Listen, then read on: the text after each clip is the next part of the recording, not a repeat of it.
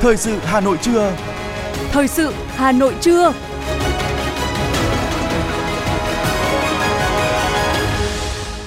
Xin kính chào quý vị và các bạn. Bây giờ là chương trình thời sự của Đài Phát thanh và Truyền hình Hà Nội. Chương trình hôm nay có những nội dung chính sau đây.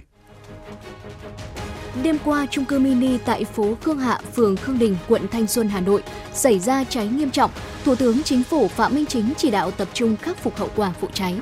Bí thư Thành ủy Đinh Tiến Dũng trực tiếp đến hiện trường chỉ đạo công tác cứu nạn. Các y bác sĩ đang tích cực cấp cứu và ổn định tinh thần các nạn nhân trong vụ cháy. Thành phố Hà Nội chỉ đạo chủ động ứng phó mưa lớn, nguy cơ ngập lụt, lũ quét, sạt lở đất trong những ngày tới.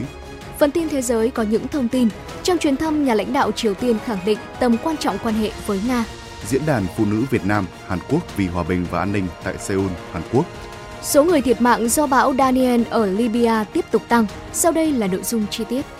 Thưa quý vị và các bạn, vào 23 giờ 50 phút đêm qua, trên địa bàn phường Khương Đình, quận Thanh Xuân, xảy ra một vụ cháy đặc biệt nghiêm trọng tại chung cư mini số nhà 37, ngách 29/70 phố Khương Hạ, có diện tích khoảng 200 m2 với khoảng 150 người dân sinh sống. Ngay rạng sáng nay, Ủy viên Bộ Chính trị, Bí thư Thành ủy Hà Nội Đinh Tiến Dũng đã có mặt tại hiện trường, trực tiếp chỉ đạo khắc phục hậu quả vụ cháy.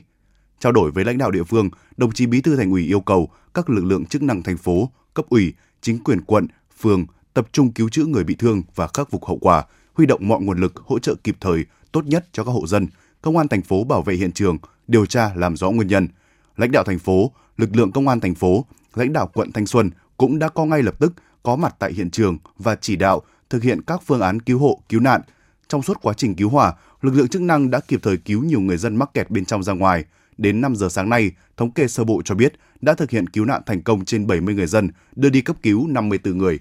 Đây là vụ cháy đặc biệt nghiêm trọng. Các cơ quan của quận Thanh Xuân đang phối hợp chặt chẽ với công an thành phố và các lực lượng chức năng khẩn trương xử lý tại hiện trường, tiến hành hỗ trợ người bị nạn và có các phương án khắc phục hậu quả vụ cháy, đồng thời tiến hành điều tra nguyên nhân vụ cháy. Thông tin từ lực lượng chức năng đến thời điểm hiện tại vẫn chưa thống kê được số người thương vong trong vụ cháy.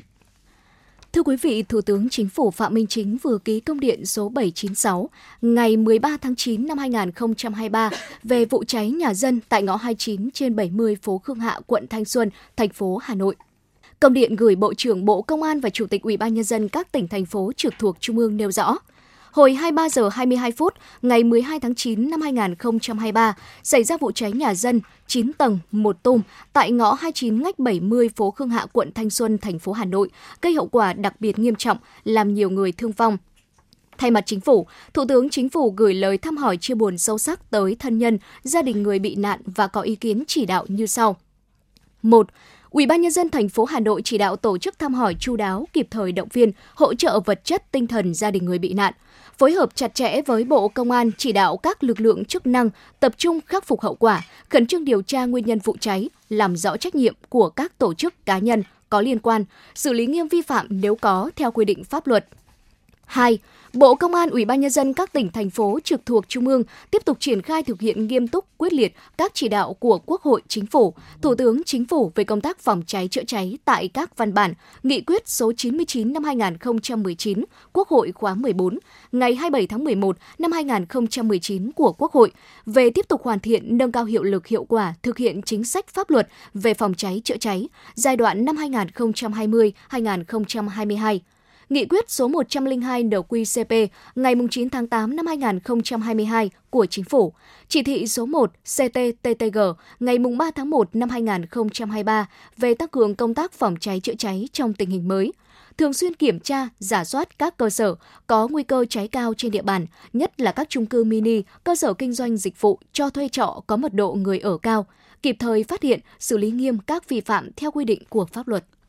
Cũng trong sáng nay, ngay sau khi xảy ra vụ cháy đặc biệt nghiêm trọng tại chung cư mini tại phường Khương Đình, quận Thanh Xuân, Phó Thủ tướng Chính phủ Trần Lưu Quang đã trực tiếp xuống hiện trường kiểm tra, nắm tình hình. Tại hiện trường vụ cháy, lãnh đạo quận Thanh Xuân, Công an thành phố Hà Nội đã báo cáo Phó Thủ tướng Chính phủ Trần Lưu Quang về vụ cháy cũng như công tác chữa cháy và cứu nạn cứu hộ. Sau đó, Phó Thủ tướng Chính phủ Trần Lưu Quang làm việc với thành phố Hà Nội về vụ cháy đặc biệt nghiêm trọng này. Cũng liên quan đến vụ cháy trên, Trung tâm Cấp cứu 115 Hà Nội đã cử 10 kíp cấp cứu đến hiện trường vụ cháy chung cư mini nằm trong ngõ 29 ngách 70 Khương Hạ, phường Khương Đình, quận Thanh Xuân để cấp cứu người bị nạn. Tính đến 7 giờ kém 15 phút sáng ngày hôm nay, Trung tâm 115 Hà Nội đã vận chuyển 24 nạn nhân trong vụ cháy, trong đó có một cán bộ phòng cháy chữa cháy và 23 bệnh nhân đến các bệnh viện trên địa bàn thành phố, bao gồm Bệnh viện Đại học Y Hà Nội, Bệnh viện Bạch Mai, Bệnh viện Đa khoa Đống Đa, Bệnh viện Đa khoa Hà Đông, Bệnh viện Quân y 103 và Bệnh viện Bưu điện. Riêng tại Bệnh viện Bạch Mai, tính đến 8 giờ sáng nay đã cấp cứu 19 nạn nhân của vụ cháy. Ngay khi tiếp nhận bệnh nhân, bệnh viện đã hội chẩn, phối hợp các chuyên khoa hồi sức cấp cứu chống độc để điều trị người bệnh. Đầu giờ sáng nay, bệnh viện tiếp tục hội chẩn để phối hợp các chuyên khoa điều trị tốt nhất cho người bệnh. Hiện tại, công tác tìm kiếm cứu nạn vẫn đang tích cực được tiến hành. Thưa quý vị và các bạn, từ đêm qua đến sáng nay, các bác sĩ tại nhiều bệnh viện trên địa bàn Hà Nội vẫn đang tiếp tục hội chẩn để phối hợp các chuyên khoa điều trị tốt nhất cho người bệnh trong vụ cháy chung cư nghiêm trọng ở Khương Đình, Hà Nội. Phóng viên Hoa Mai, Trung tâm Phát thanh Đài Hà Nội đang có mặt tại Bệnh viện Bạch Mai sẽ có thông tin chi tiết gửi tới quý vị ngay sau đây. Thưa quý vị, hiện tại ở Trung tâm Cấp cứu A9 Bệnh viện Bạch Mai và nhiều trung tâm khoa phòng khác, công tác cấp cứu, điều trị và ổn định tinh thần cho các nạn nhân vụ cháy đang được tiến hành khẩn trương. Đến sáng nay tại Bệnh viện Bạch Mai đang tiếp nhận 24 nạn nhân trong vụ cháy chung cư mini ở ngõ 29/70 phố Khương Hạ, phường Khương Đình, quận Thanh Xuân, thành phố Hà Nội. Phó giáo sư tiến sĩ Đào Xuân Cơ, giám đốc Bệnh viện Bạch Mai cho biết,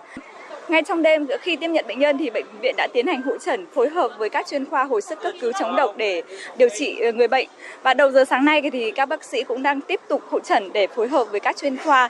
đưa ra các phương án điều trị tốt nhất cho người bệnh. Sau khi mà chúng tôi cấp cứu ban đầu,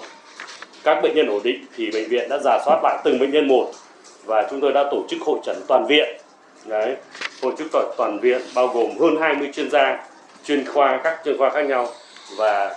rà soát từng bệnh nhân một trên tất cả các lĩnh vực khác nhau để mà cấp cứu điều trị bệnh nhân. Và báo cáo giáo sư Khuê là với tinh thần của bệnh viện và thực hiện cái chỉ đạo của Y tế là bây giờ là toàn bộ bệnh nhân cũng như là thân nhân của họ là những người mà thân nhân cũng rất là hoảng loạn. Do vậy thì bình thường chúng ta đã coi bệnh nhân là người nhà, người thân thì đối với những bệnh nhân này thì càng phải coi là người nhà, người thân. Do vậy thì toàn bộ là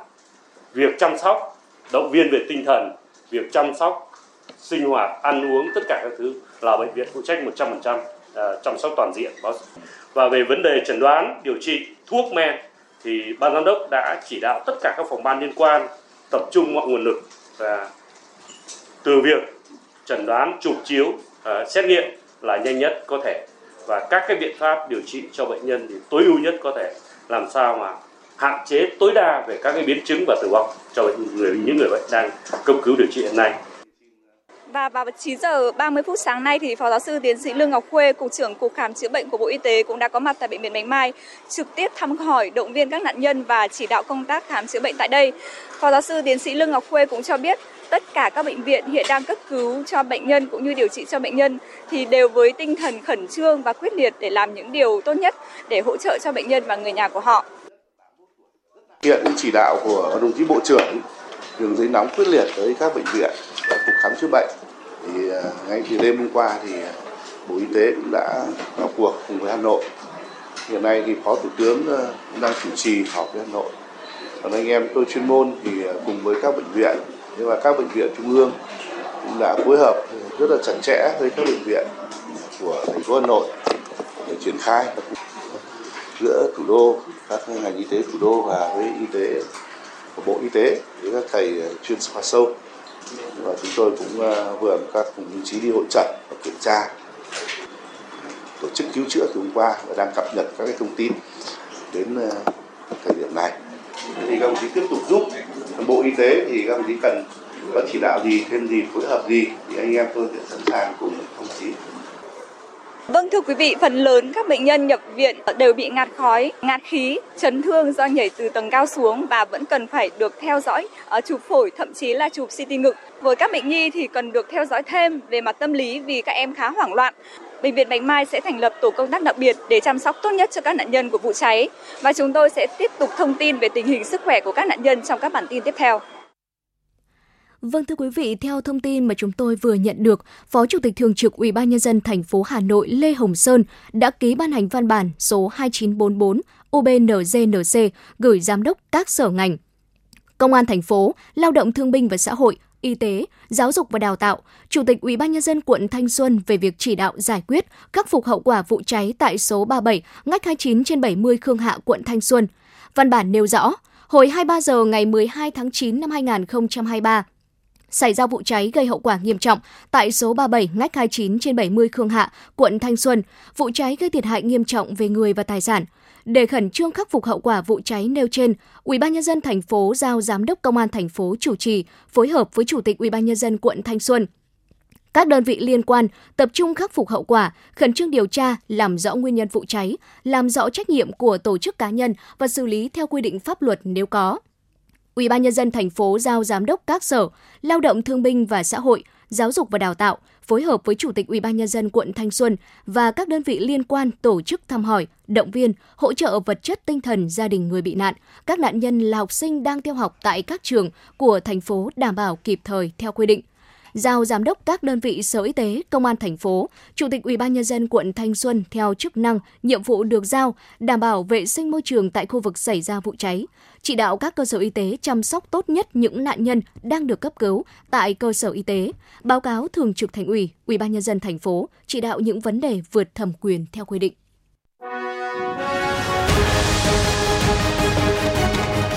Thời sự Hà Nội, nhanh, chính xác, tương tác cao.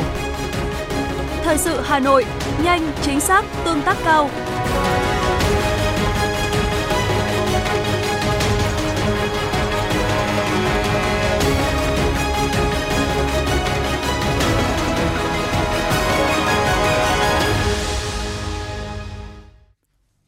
Thưa quý vị, Hội nghị Nghị sĩ trẻ toàn cầu lần thứ 9 do Quốc hội Việt Nam đăng cai tổ chức từ ngày 14 đến ngày 17 tháng 9 tại thủ đô Hà Nội, với sự tham gia của hàng trăm nghị sĩ trẻ đến từ 173 quốc gia thành viên.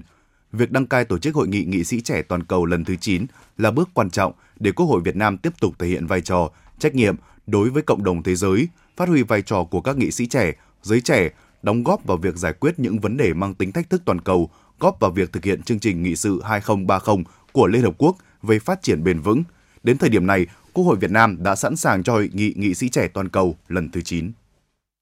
Góp phần vào thành công chung của ngoại giao Việt Nam, Quốc hội Việt Nam đang ngày càng đổi mới, năng động và phát huy vai trò, sức mạnh mềm của ngoại giao nghị viện, đóng góp hiệu quả vào việc thực hiện đường lối đối ngoại, độc lập, tự chủ hòa bình, hữu nghị, đa dạng hóa, đa phương hóa, nâng cao hình ảnh vị thế của Việt Nam trên trường quốc tế. Trên tinh thần này, ngày 13 tháng 3 năm 2023, trong khuôn khổ Đại hội đồng IPU 146 tại thủ đô Manama của Bahrain, Tổng thư ký Quốc hội, Chủ nhiệm Văn phòng Quốc hội Bùi Văn Cường và Tổng thư ký Liên minh Nghị viện Thế giới IPU Martin Trung đã ký thỏa thuận về phương thức tổ chức Hội nghị Nghị sĩ trẻ toàn cầu lần thứ 9 tại Việt Nam. Đến nay, sau 10 tháng chuẩn bị, với rất nhiều phiên họp của Ban Thư ký Quốc gia Hội nghị, các tiểu ban lễ tân, hậu cần, an ninh, y tế và thông tin truyền thông đã nâng cao tinh thần trách nhiệm, bảo đảm để hội nghị được triển khai đúng thời hạn và yêu cầu đề ra. Tổng Thư ký Quốc hội, Chủ nhiệm Văn phòng Quốc hội Bùi Văn Cường cho biết. Công tác chuẩn bị cho đến thời điểm này hoàn thiện những khâu cuối cùng trong công tác chuẩn bị. Trước hết là về nội dung, chúng ta cũng đã chuẩn bị rất kỹ càng nội dung các dự thảo nghị quyết, tuyên bố Hà Nội hay là những vấn đề liên quan đến chuyển đổi số, đổi mới, phát triển cũng như là các cái nội dung mà theo cái chủ đề hội nghị đã đưa ra. Trước hết, số các cái quốc gia tham gia lớn nhất so với 8 lần trước đây. Thứ hai là chuẩn bị về các cái điều kiện đảm bảo ăn ở đi lại. Với chủ đề vai trò của giới trẻ trong việc thúc đẩy thực hiện các mục tiêu phát triển bền vững thông qua chuyển đổi số và đổi mới sáng tạo, hội nghị sẽ diễn ra tại Hà Nội từ ngày 14 đến ngày 17 tháng 9. Quốc hội Việt Nam đặt ra chủ đề này nhằm khẳng định sự tham gia tích cực, có trách nhiệm và chủ động của Việt Nam trong IPU, đồng thời cho thấy sự chú trọng quan tâm của Việt Nam đối với thanh niên và các vấn đề chung toàn cầu của giới trẻ hiện nay. Ông Vũ Hải Hà, Chủ nhiệm Ủy ban Đối ngoại của Quốc hội, cho rằng theo đánh giá của Liên Hợp Quốc, hiện nay mới chỉ có 12% các cái SDG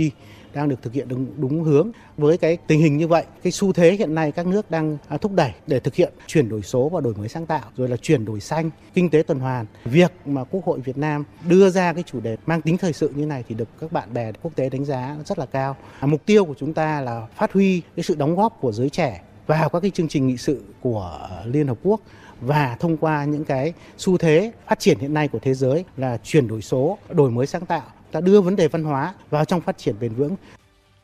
Với chủ đề như vậy, ba chuyên đề của hội nghị lần này là chuyển đổi số, đổi mới sáng tạo và khởi nghiệp, thúc đẩy tôn trọng đa dạng hóa văn hóa vì sự phát triển bền vững. Các chuyên đề này sẽ góp phần làm rõ vai trò của các nghị sĩ trẻ trong việc thúc đẩy chuyển đổi số nhằm tăng cường các cơ hội phát triển kinh tế bền vững trong bối cảnh cách mạng công nghiệp lần thứ tư, đề xuất các nghị viện về việc xây dựng hoàn thiện thể chế, chính sách, giảm thiểu các rủi ro liên quan đến trí tuệ nhân tạo, đồng thời phát huy bản sắc văn hóa truyền thống dân tộc trong phát triển bền vững. Những cuộc thảo luận mang tính toàn cầu này là những định hướng để thực hiện tốt nhất mục tiêu phát triển bền vững. Bà Thái Quỳnh Mai Dung, Ủy viên Thường trực Ủy ban Đối ngoại của Quốc hội, cho biết.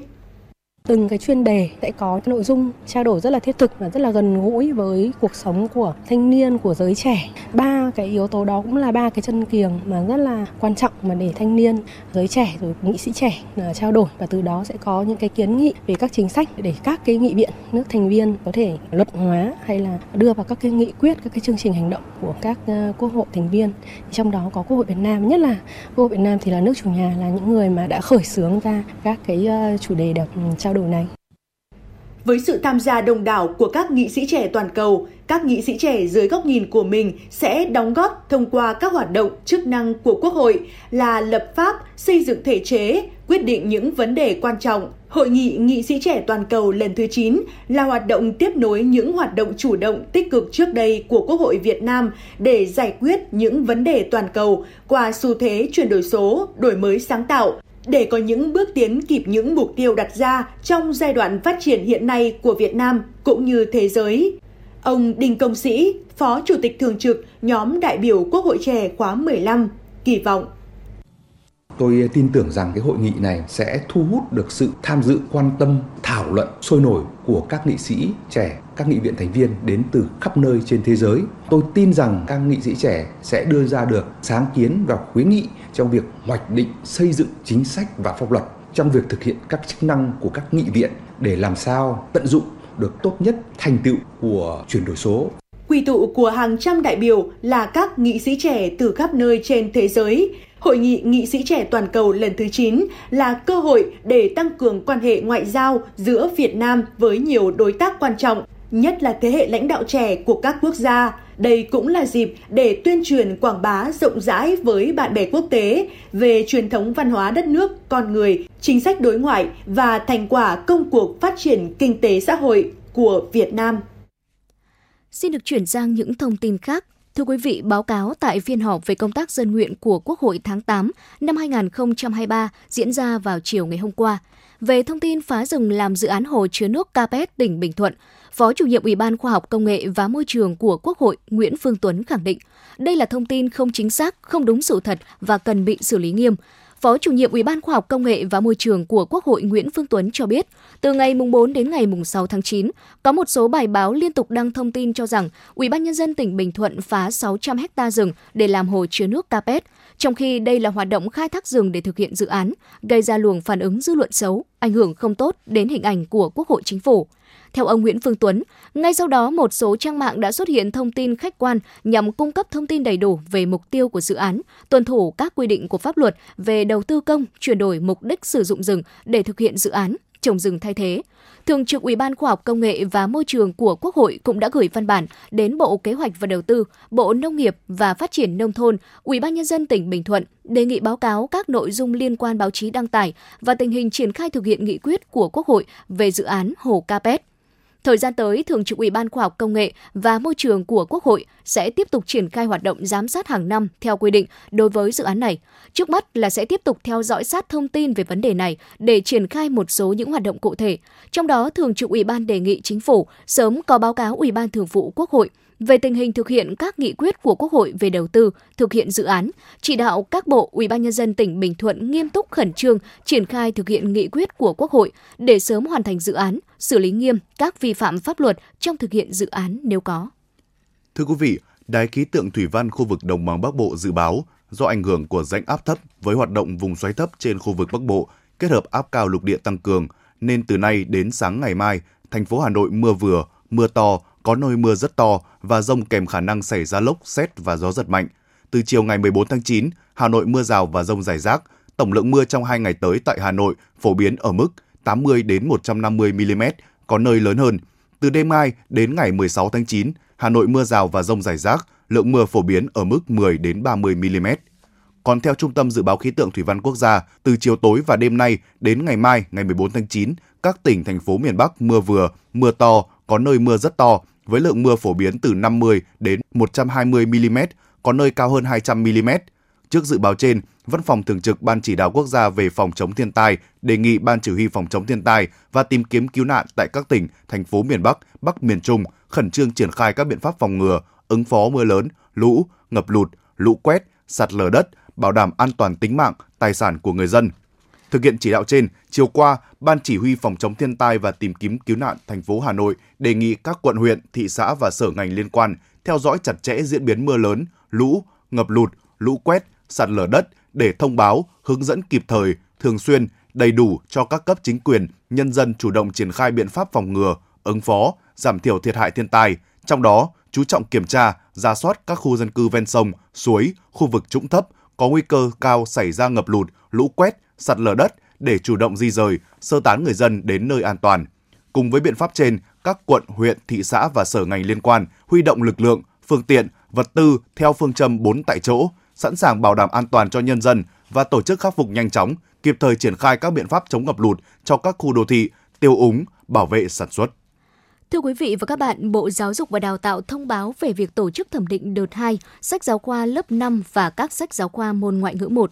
Theo đó, hồ sơ đề nghị thẩm định sách giáo khoa thực hiện theo quy định tại Điều 17, Thông tư 33 và Thông tư 05. Thời gian tiếp nhận hồ sơ từ ngày mùng 2 đến ngày mùng 5 tháng 10 trong giờ hành chính. Địa điểm nhận hồ sơ tại phòng D504 trụ sở cơ quan Bộ Giáo dục và Đào tạo, số 35 đường Đại Cổ Việt, quận Hai Bà Trưng, thành phố Hà Nội, đơn vị tiếp nhận hồ sơ vụ giáo dục tiểu học, Bộ Giáo dục và Đào tạo.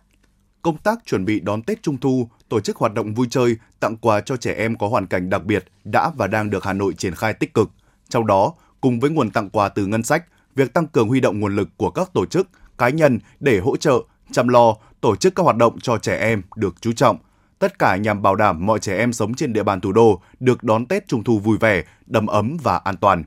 Theo đó, đối tượng tặng quà nhân ngày Tết Trung thu là trẻ em có hoàn cảnh đặc biệt, mức quà 500.000 đồng một em và các cơ sở trợ giúp xã hội công lập có chăm sóc, nuôi dưỡng trẻ theo mức 11 triệu đồng một cơ sở cấp thành phố, 6 triệu đồng một cơ sở cấp huyện, cấp xã. Thành phố cũng yêu cầu tăng cường huy động nguồn lực của các tổ chức, cá nhân để hỗ trợ, chăm lo, tổ chức các hoạt động nhân dịp Tết Trung thu cho trẻ em, trao học bổng cho trẻ em có hoàn cảnh đặc biệt.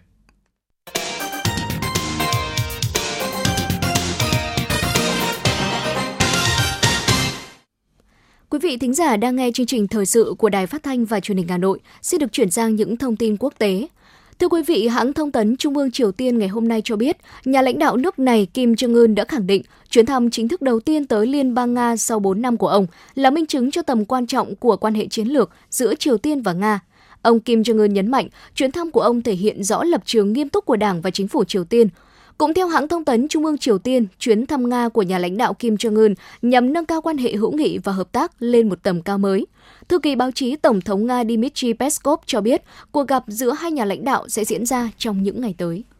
Tại phiên toàn thể của Diễn đàn Kinh tế Phương Đông lần thứ 8, Tổng thống Nga Vladimir Putin đã có bài phát biểu quan trọng.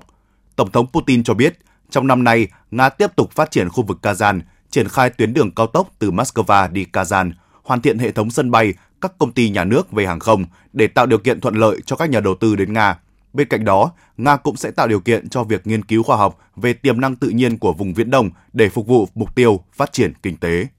Trong báo cáo mới vừa công bố, Tổ chức các nước xuất khẩu dầu mỏ OPEC đã giữ nguyên mức dự báo tăng trưởng dầu toàn cầu trong năm 2023 và năm 2024 dựa trên kỳ vọng các nền kinh tế lớn trên thế giới sẽ hoạt động tốt hơn, bất chấp những cơn gió ngược toàn cầu hiện nay. Báo cáo của OPEC đánh giá tăng trưởng kinh tế toàn cầu được dự báo sẽ thúc đẩy các dầu mỏ, đặc biệt là nhờ sự phục hồi của lĩnh vực du lịch và hàng không. Lần đầu tiên kể từ đầu năm 2023, giá dầu Brent đã vượt mức $90 một thùng vào tuần trước. Bộ Quốc phòng Nga hôm qua cho biết hiện chưa có thông tin về thương vong trong vụ việc máy bay chiến đấu Su-24 rơi trong chuyến bay huấn luyện theo lịch trình tại một khu vực ở vùng Volgograd. Máy bay Su-24 gặp nạn không mang theo bất kỳ loại đạn dược nào trong suốt quá trình bay. Trực thăng Mi-8 và lực lượng cứu hộ đã được điều động tới hiện trường sau vụ máy bay Su-24 gặp nạn. Latvia thông báo bắt đầu cấm ô tô đăng ký ở Nga đi vào nước này, kể cả là qua biên giới Belarus. Các phương tiện từ chối quay lại Nga hoặc Belarus sẽ bị Latvia tịch thu. Trước đó, Ủy ban châu Âu đã công bố giải thích về các biện pháp trừng phạt chống Nga áp dụng đối với ô tô cá nhân mang biển đăng ký của Nga. Theo giới chức nội vụ của chính quyền miền đông Libya, số người thiệt mạng sau khi xảy ra lũ quét nghiêm trọng hôm 10 tháng 9 tại thành phố Derna, miền đông nước này đã lên tới 3.060. Dự báo, con số thiệt mạng sẽ tiếp tục tăng cao trong những ngày tới, khi số người mất tích là 5.200 người. Hiệp hội Chữ Thập Đỏ và Trăng Lưỡi Liềm Đỏ Quốc tế cho biết, thương vong trong trận lũ có thể sẽ còn tăng mạnh khi có khoảng 10.000 người được báo cáo mất tích. Cùng ngày, người phát ngôn của Tổ chức Y tế Thế giới, bà Margaret Harris, đã miêu tả tình hình ở Libya là một thảm họa quy mô lớn. Viện Núi lửa và Địa chấn học Philippines vào tối ngày hôm qua đã xác nhận về trận động đất vừa làm rung chuyển khu vực miền Bắc nước này. Thông báo cho biết trận động đất xảy ra vào lúc 19:03 ngày 12 tháng 9 theo giờ địa phương. Tâm chấn động đất sâu 10 km ở thị trấn Calayan, cách đảo Latupiri 26 km, nhưng người dân ở đảo chính Luzon và miền trung Philippines vẫn có thể cảm nhận rung lắc. Viện Núi lửa và Địa chấn học Philippines cho biết trận động đất sẽ kéo theo dư chấn nhưng không gây thiệt hại. Nằm trên vành đai lửa Thái Bình Dương, Philippines thường xuyên hứng chịu các trận động đất và bão nhiệt đới.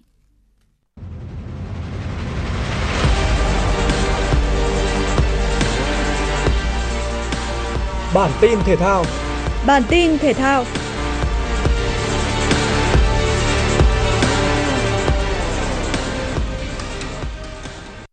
Tại bảng C vòng loại U23 châu Á 2024, U23 Việt Nam đối đầu U23 Singapore. Với tâm lý thoải mái, U23 Việt Nam chơi khá tự tin. Tại bảng C vòng loại U23 châu Á 2024, U23 Việt Nam đối đầu U23 Singapore. Với tâm lý thoải mái, U23 Việt Nam chơi khá tự tin. Phút thứ 11, Bùi Vĩ Hào bị thủ môn Singapore phạm lỗi trong vòng cấm. Và trên chấm phạt đền, Đình Bắc dễ dàng đánh bại thủ môn Azin Yazid, mở tỷ số 1-0 cho Việt Nam. Các học trò của huấn luyện viên Tuse liên tiếp có những cơ hội nguy hiểm, nhưng hiệp 1 kết thúc mà không có thêm bàn thắng nào được ghi. Sự phung phí của các cầu thủ Việt Nam đã phải trả giá bằng bàn thua ở phút thứ 58 do pha phản lưới nhà của Hữu Nam giúp Singapore gỡ hòa 1-1. Đến phút 77, chính Hữu Nam đã lập công ghi bàn nâng tỷ số lên 2-1. Nhưng niềm vui của Việt Nam cũng không kéo dài quá lâu. Phút thứ 85, từ một tình huống phản công nhanh, Chua Chikos đã dứt điểm hạ gục thủ môn Cao Văn Bình, gỡ hòa 2-2 cho Singapore. Và đây cũng là tỷ số cuối cùng của trận đấu. Thầy trò huấn luyện viên Tuse kết thúc vòng loại với 7 điểm cùng ngôi đầu bảng C, giành quyền vào vòng chung kết U23 châu Á. Vị trí nhất bảng C thuộc về U23 Việt Nam. Vì thế U23 Yemen sẽ phải ghi càng nhiều bàn thắng càng tốt vào lưới của Guam để cạnh tranh vé đi tiếp thuộc 4 đội nhì bảng có thành tích tốt nhất. Niềm vui đã đến sớm với Yemen ở ngay phút thứ 2. Với bàn thắng sớm của Maros, Al-Kahimi đã nâng tỷ số lên 2-0 ở phút thứ 17 trước khi Gassem xử lý bóng khéo léo để có bàn thắng thứ 3 cho U23 Yemen. Trước đó, U23 Guam cũng có cho mình một bàn rút ngắn tỷ số nhờ công của Thomas. Sang hiệp 2, các chân sút của U23 Yemen tiếp tục tấn công dồn dập. Mahor Habi là hai cái tên ghi bàn cho Yemen ở trong hiệp thi đấu thứ 2. Tuy nhiên, pha lập công của cầu thủ mang áo số 10, Mahor, đã không thể khỏa lấp đi nỗi thất vọng do chính anh mang lại. Chung cuộc, U23 Yemen thắng 5-1, U23 Guam. Họ sẽ chờ đợi kết quả của các trận đấu ở bảng khác để xem có giành vé dự vòng chung kết U23 châu Á 2024 hay không. Dự báo thời tiết. Thưa quý vị và các bạn, do ảnh hưởng của rãnh áp thấp với hoạt động vùng xoáy thấp trên khu vực Bắc Bộ, kết hợp rìa nam áp cao lục địa tăng cường từ sáng nay, ngày 13 tháng 9 đến sáng ngày mai ngày 14 tháng 9, thành phố Hà Nội có mưa vừa mưa to và dông. Trong mưa dông có khả năng xảy ra lốc sét và gió giật mạnh. Từ chiều mai đến sáng ngày 15 tháng 9, khu vực có mưa rào và dông rải rác. Quý vị và các bạn vừa nghe chương trình thời sự của Đài Phát thanh và Truyền hình Hà Nội. Chỉ đạo nội dung Nguyễn Kim Khiêm, chỉ đạo sản xuất Nguyễn Tiến Dũng, tổ chức sản xuất Trà My. Chương trình do biên tập viên Nguyễn Hằng, phát thanh viên Quế Đức, Thu Thảo và kỹ thuật viên Kim Thoa thực hiện. Hẹn gặp lại quý vị trong chương trình thời sự 19 giờ tối nay. Thân ái chào tạm biệt.